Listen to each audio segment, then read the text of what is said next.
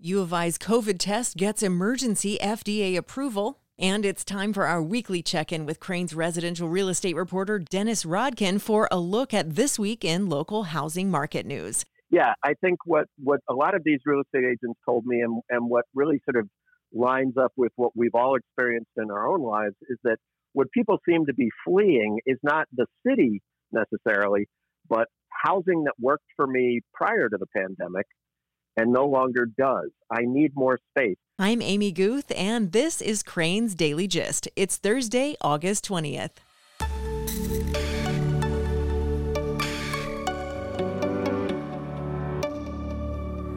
In these uncertain times, it's important to have people you trust by your side. When 11,000 local business owners needed a Paycheck Protection Program loan, they turned to their Wintrust banker to secure funding because that's a relationship they can count on.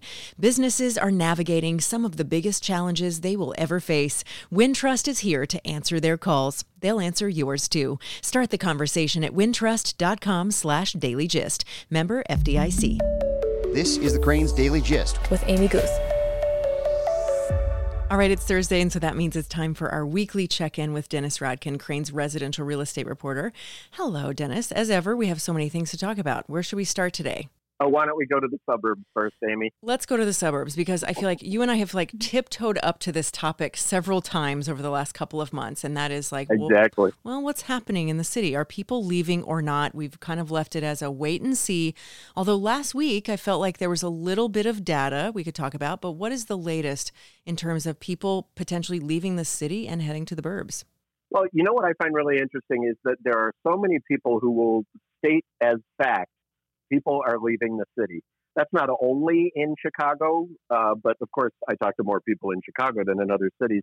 And it's sort of uh, remarkable to me how many people will say, oh, everybody's leaving the city now. Um, so I have several times gone out in search of the data, and every time the data says, well, you know, they're not. Um, they're really not leaving the city. We may find uh, over the course of time, over the course of multiple years, that uh, let's just say Wicker Park, Bucktown, all those places start to really uh, wither, and Lake Forest, Glencoe, Winnetka start to boom.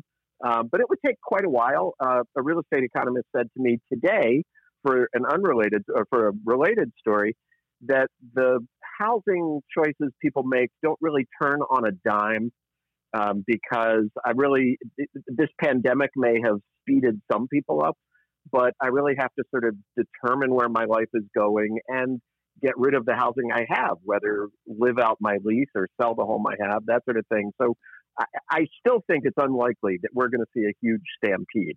Where people are seeing, where the data shows stampedes is in New York and San Francisco, the two uh, densest and most expensive markets in America, uh, where it's easier for people to, or, or where it has has been um, efficient for people to say, I got to get out of here. And as you probably know, there are tens of thousands of empty apartments now in New York. Uh, but the data isn't showing yet that people are forsaking Chicago in big numbers. In the story that you wrote about this topic, it seemed like perhaps there was a, a sense from realtors that things were starting to sell a little faster in the burbs. Yeah, I think what, what a lot of these real estate agents told me and, and what really sort of lines up with what we've all experienced in our own lives is that what people seem to be fleeing is not the city necessarily, but housing that worked for me prior to the pandemic and no longer does. I need more space. When the pandemic first hit, uh, I thought it would be temporary. I thought I'd be going back to work. My kids would be going back to school, whatever it was, over the course of you know a couple of weeks or a couple of months. Now it's been quite a long time, and we don't see when things will go back to normal, if they ever will. So I'm starting to realize I need, let's just say, uh, we're a married couple. We need two at home offices because we both are working at home and maybe doing that for a very long time and can't work on top of each other. We need a dedicated place for the kids to uh, have a schoolroom or, or do their school activities. So the space, and we also may not have had a backyard because our kids could play in the park and parks have been closed, that sort of thing. So what we're seeing, what a lot of people are telling me, and what I, I wrote about in this story, is this idea that what people are running away from is housing that doesn't work for them anymore. into housing that does. That is often that does work in their new lives. That's often in the suburbs because I may want a yard. I may need more bedrooms than uh, I can afford in a hot city neighborhood, and I can find a suburb where they're more affordable. Um, so what we're finding is a lot of houses are selling really fast, especially if they have a pool, if they have a big yard, um, and if they're in some of these suburbs that you can get back into the city easily from, Evanston, Oak Park, the places that have, have real strong public transit and real uh, close connections to the city. Uh, and so, again, this sort of lines up with what we, I mean, everybody in their own life during this pandemic has had to say, oh, gee, I used to go to the office. Now all that stuff is piled here on this dresser I've been using as a desk uh, since March. What can I do about that? And so what we're seeing is those who have the money and the flexibility may be buying a larger home or a, or a different configuration of home than used to work for them. I feel very seen by that paperwork piling up on the dresser comment. Maybe we should just say that we are recording this from different locations. I have no idea what your home office looks like. You know, our, our home life and our work life have just blurred in a way that they, they didn't previously. And so stuff comes with that. Maybe I had, you know, one of us had an office and it was really just sort of the place to pay bills and, you know, play computer poker or whatever it was. It wasn't really set up as an office. And when I really started to load it up with the technology, and then my spouse or partner also needed a lot of technology, and we we need rooms. One of the things that's going on in my household is we both have jobs where we talk on the phone a lot, so we have to be as far from each other in the house as we can because I don't want to hear her conversation. She doesn't want to hear mine. Um, and so, what we could really use right now is a new house that's like a long, skinny bar where one office is 45 feet down the hall from the other office. These are the kinds of things we're all thinking about right now. The conference call house. That's what you need. Yeah, exactly. There you go. All right. Well, speaking of houses, there's a couple of them I want to talk about with you because there are some really, really beautiful ones. This first one is uh, by architect Edward Humrich, that is really interesting. It's in Riverwoods. We've talked about a lot of houses in Riverwoods, and it's always this theme of kind of bringing the outside in and where you can really feel the outdoors. And I think this is another one of those houses. This is yeah, and I think all the every time we've talked about Riverwoods, probably it has been a Humrich house.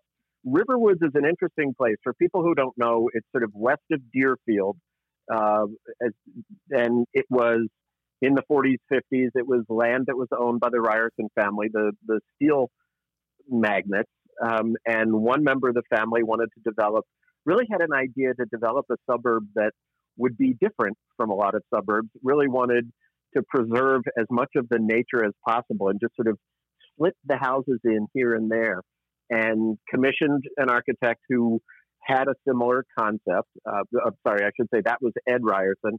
The architect is Edward Humrich. Um, Ed Ryerson uh, tapped Edward Humrich to design houses that fit in among the trees the streams, the river. Um, you know, it's called Riverwoods because it has a river and woods. Uh, and the idea was to, for these houses to fit right in. It's post-war. It's 50s and early 60s, and a lot of this modernism is going on, especially in Chicago, as you and I have discussed, or in the Chicago area. And Humrich had done some houses like this, but in Riverwoods, over the course of about a decade and a half, he designed more than 40 of them. There were at least 40 uh, and they're yeah they they as you said you know they sort of fit right into their setting. Often this one in particular is uh, has walls of glass essentially, um, so that what the seller told me is you don't even feel like you're living inside. You feel like you're living outside because there's so much glass around, and the natural setting comes so close to that glass that it's always right there. You see the snow falling, you see the wind rustling through the leaves. Um, they're pretty cool houses, and they have been the reason we've been talking about them. Uh, we probably talked about them three different times in 2019 when houses sold in two weeks or less. Humrich houses sold in two weeks or less. Uh, now this one has come on the market. I haven't seen any come on the market in the interim, but this one came on the market today. And I think what we'll have to watch for is does this sell as fast as those did?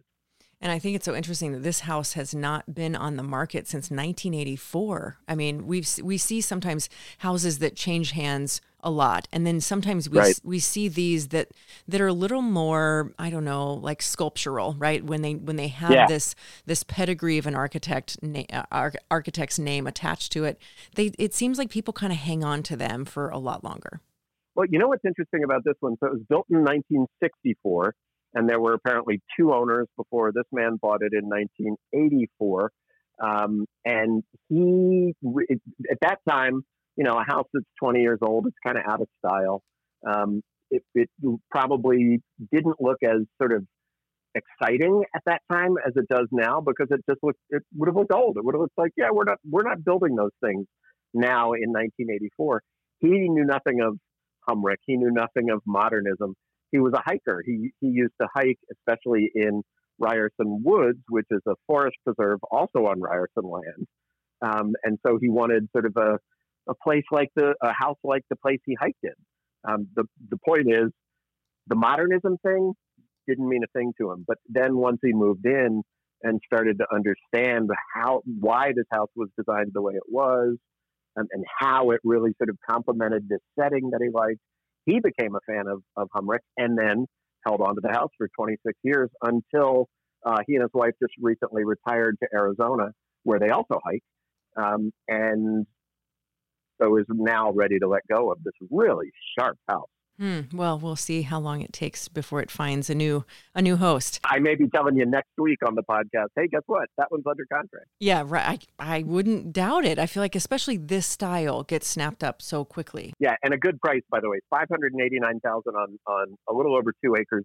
Um, this is, I think it's quite likely that we'll be talking about it next week, or if not, the, the next week, as having gone under contract. All right. Well, another house, speaking of, of houses that really embrace the outdoor space around them and from a noted, uh, another noted architect, that is a place in Bannockburn. Tell me about this one. So this is a much newer house. The the other one was built in uh, 1964. This was built in 2010. I guess it was completed actually in 2012 on five and a half acres. The architect is Dirk Denison.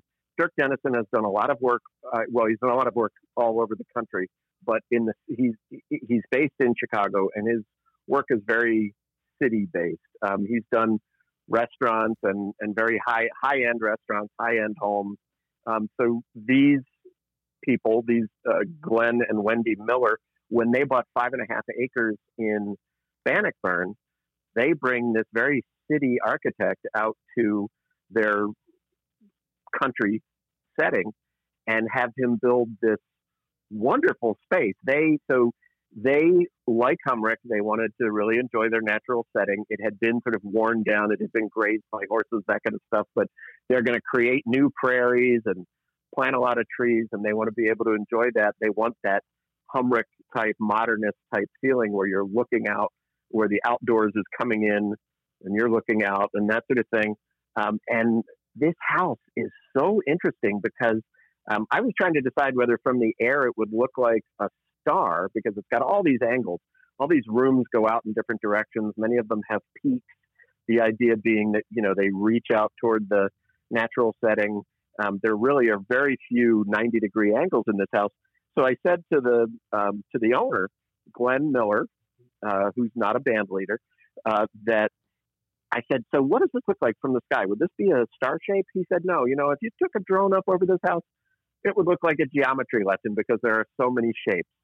Uh, and all that then moves inside the house as well. There are angled ceilings and pointed walls. It's it's pretty interesting. It's it's um, I, I might get in trouble if I say this, but it's sort of Frank Gehry like. If people could picture a Frank Gehry house like the um, the Pritzker Pavilion in Millennium Park. I don't want to say that Dirk Denison is is Frank Gehry is borrowing from Frank Gehry, but that might help people imagine what the house looks like.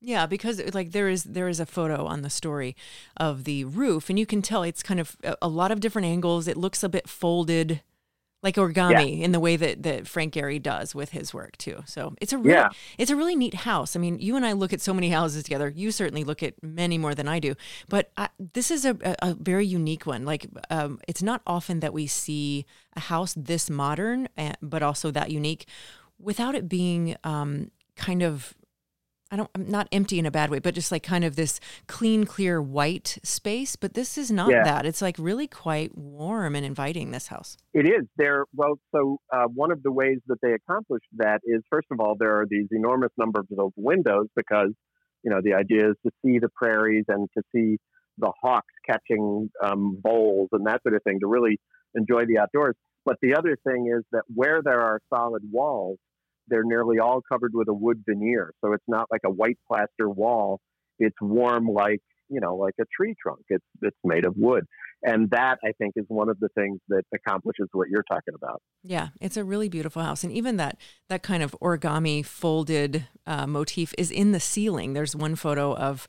I'm not sure why they have three dining room tables, but they do. And I think there's a reason for that. This, so these were these people were grandparents when they commissioned the house, and they did a, a lot of what they did was to uh, entertain the family. So there's this large open living space that might be where grandkids are bombing around, or where at family holidays you have a big dining set up. So rather than what rather than show the room as a big empty space, uh, which it might be sometimes, they furnished it as they would for a holiday so that it didn't look like a big empty room. So yeah, there are three dining room tables in the room. or look, you know what? Sometimes it's kind of a pain to set up a kids table, so no judgment if they keep that up all year. That's okay with me.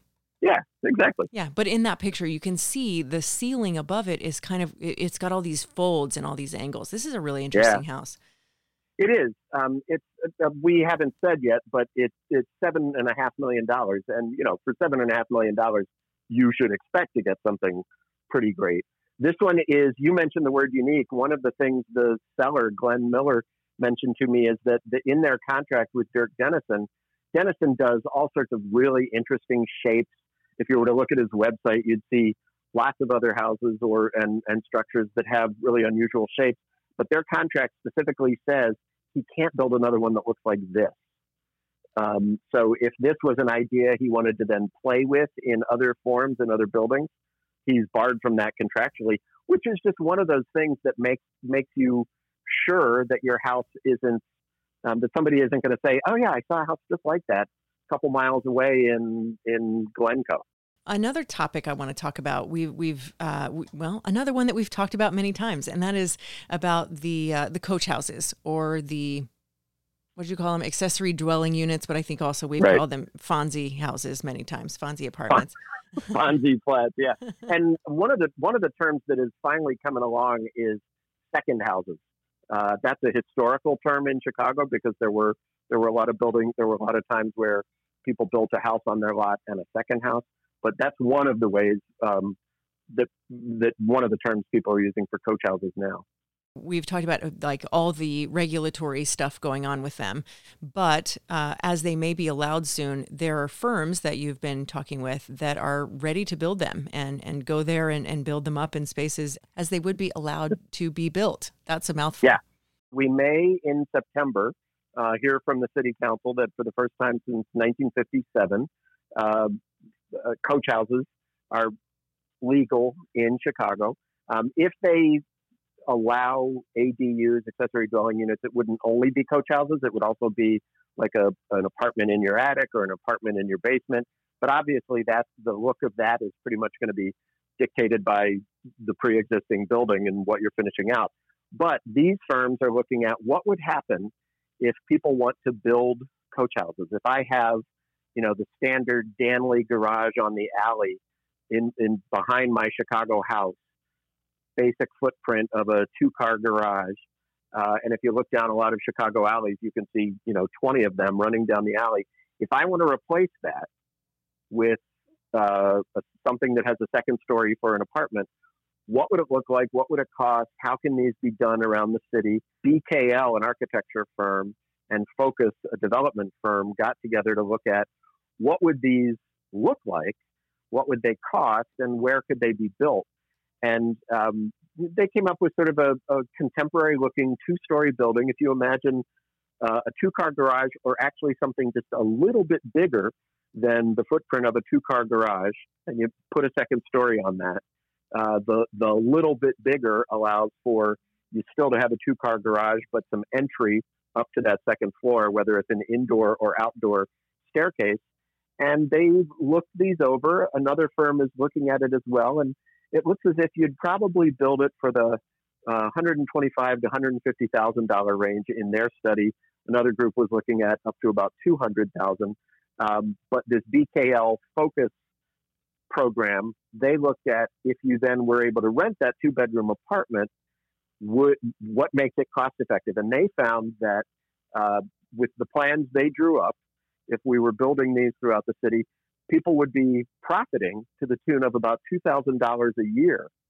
So you've spent, you've taken out a loan or in some other way spent about 125, 150,000 to build it, but it is returning to you every year with rent uh, $2,000. That's the rent is that much more per year than your service on the loan. That's pretty darn good, really. Um, if you can qualify for a $150,000 loan or have that money available, it would actually be able, you would be able to provide a piece of affordable housing in your neighborhood, either for a family member, a friend, or a complete stranger, and be turning a profit. Well, that's going to be a story to watch, and we will, of course, keep turning to you for the latest and, and see how that shakes out. But for now, what do you have? What stories do you have coming up in the week ahead? Well, you know, one that came out today uh, is about the effort to get Emmett Till's home in West Woodlawn landmarked. This has happened before. There's been an effort before to get it landmarked. There's a little bit more urgency now for a couple of reasons. Uh, that's probably all I should say because I think you and I are trying to arrange a, a larger discussion of this next week. All right. Well, until next week, thanks so much, Dennis. Always a pleasure to talk with you. Thanks, David. Coming up, WeWork scraps two Fulton Market leases, marking the first time the co working giant has terminated a previously announced Chicago lease. We'll talk about that and more after this.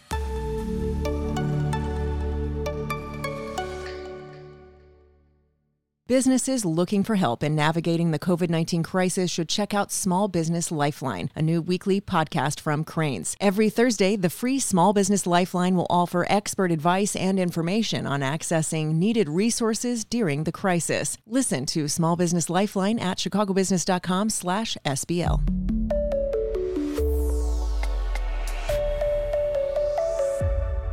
Governor Pritzker announced Wednesday during a press conference updating the latest developments in the state's pandemic response that the FDA has granted emergency use authorization of the saliva based COVID 19 test developed and now in use at the University of Illinois.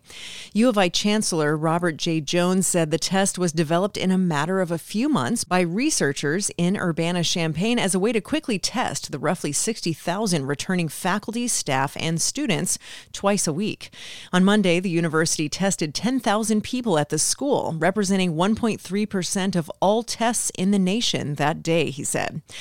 And the testing will now be made more broadly available by a new organization called Shield T3, a company governed by a nine member board of managers chosen by the U of I Board of Trustees. And all this comes after Yale received an emergency use authorization from the FDA last week for its coronavirus saliva test, which is used by the NBA. Piggybacking on that, U of I at Urbana Champaign conducted a bridge study comparing its test with Yale's, and the results showed that Illinois' test was even more sensitive, allowing it to operate operate under the umbrella of the FDA's approval. And this news comes the same day that Illinois reported nearly 2,300 new coronavirus cases, which is the highest since May 24th, as well as 25 virus deaths amid a record 50,299 tests. While the state's overall seven day rolling positivity rate is at 4.4%, the Metro East region near St. Louis has spiked to 9.4%. And many of the state's other regions are also seeing cases rise. Governor Pritzker said that cheaper and faster tests that require fewer raw materials, such as the one U of I has developed, can help slow the spread of the pandemic. The leaders of the city's public transportation agencies are warning that steep service cuts and or fare hikes may well be on the way if Washington does not give more help in dealing with the economic impact of the COVID-19 pandemic. In a joint statement, the transit chiefs said they will quote face a significant revenue shortfall in 2021 without a new round of aid comparable to the 1.4 billion they've already received.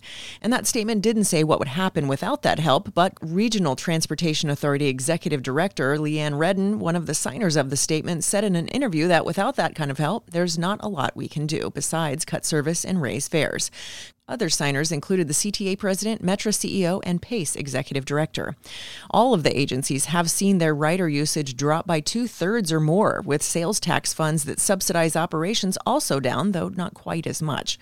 The agencies have been able to absorb that without mass layoffs or service cuts because of 1.4 billion from the first federal COVID relief bill.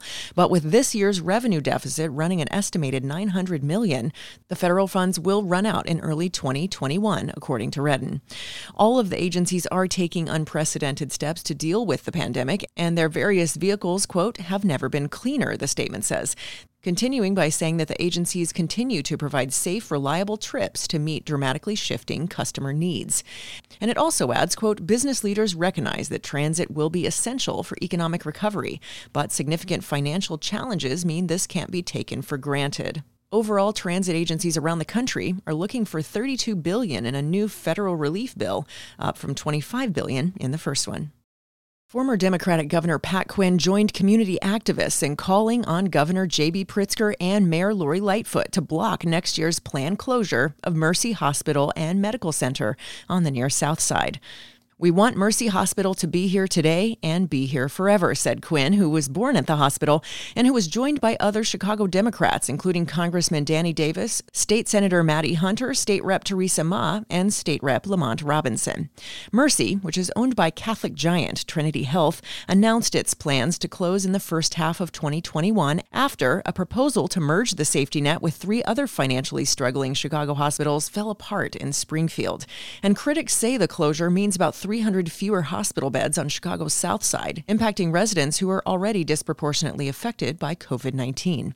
In a July 29th letter to the Illinois Health Facilities and Services Review Board, Mercy officials said they are developing plans for a care center that would provide diagnostics and imaging, urgent care, and coordination of healthcare providers and community services. A spokesperson for Mayor Lightfoot's office said the city is, quote, committed to continuing Mercy Hospital's legacy of promoting health equity for all residents throughout Chicago. Chicago. Mercy called on city leaders to rethink how health care is delivered on the South Side. A spokesperson saying in an email to Crain's, quote, the current approach to health care on the South Side today is causing rising disparities in outcomes of health that need to be addressed with preventative care. Continuing, we encourage leaders across the city and state to take the bold steps necessary not just to maintain the status quo that is perpetuating these disparities, but to do what is needed to truly transform the system so that it works for the patients we serve.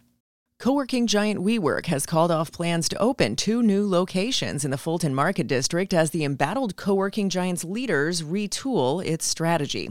The New York-based company confirmed that it recently bought out two leases totaling 110,000 square feet that it had signed last year, both on West Fulton Street, where it planned to occupy most of two redeveloped buildings. The breakup with the building's owners, which is a joint venture of Chicago developer Domus Group and Northbrook based Barnett Capital, marks the first time WeWork has terminated a Chicago lease it had previously announced. And the move highlights its pivot from a rapid expansion over the past few years that made them one of the largest users of office space in the city. WeWork's leasing approach has changed under new CEO Sandeep Mathrani, who took the wheel in February after WeWork botched an attempt to go public late last year and then ousted co founder Adam Neumann from his role as chief executive. A WeWork spokesperson said in a statement that the company and the Domus Group Barnett Capital Venture, quote, mutually agreed not to move forward with the planned WeWork locations, but that WeWork remains committed to the city of Chicago and continued by saying that they remain committed to the city of Chicago and look forward forward to maintaining a presence throughout existing locations in the city. Fueled by small businesses and corporate giants alike gravitating to flexible office space that they could lease by the month, downtown Chicago had more than 3.2 million square feet of co working space at the end of 2019, which is about 45% more than it had the year before. That, according to brokerage Newmark Knight Frank.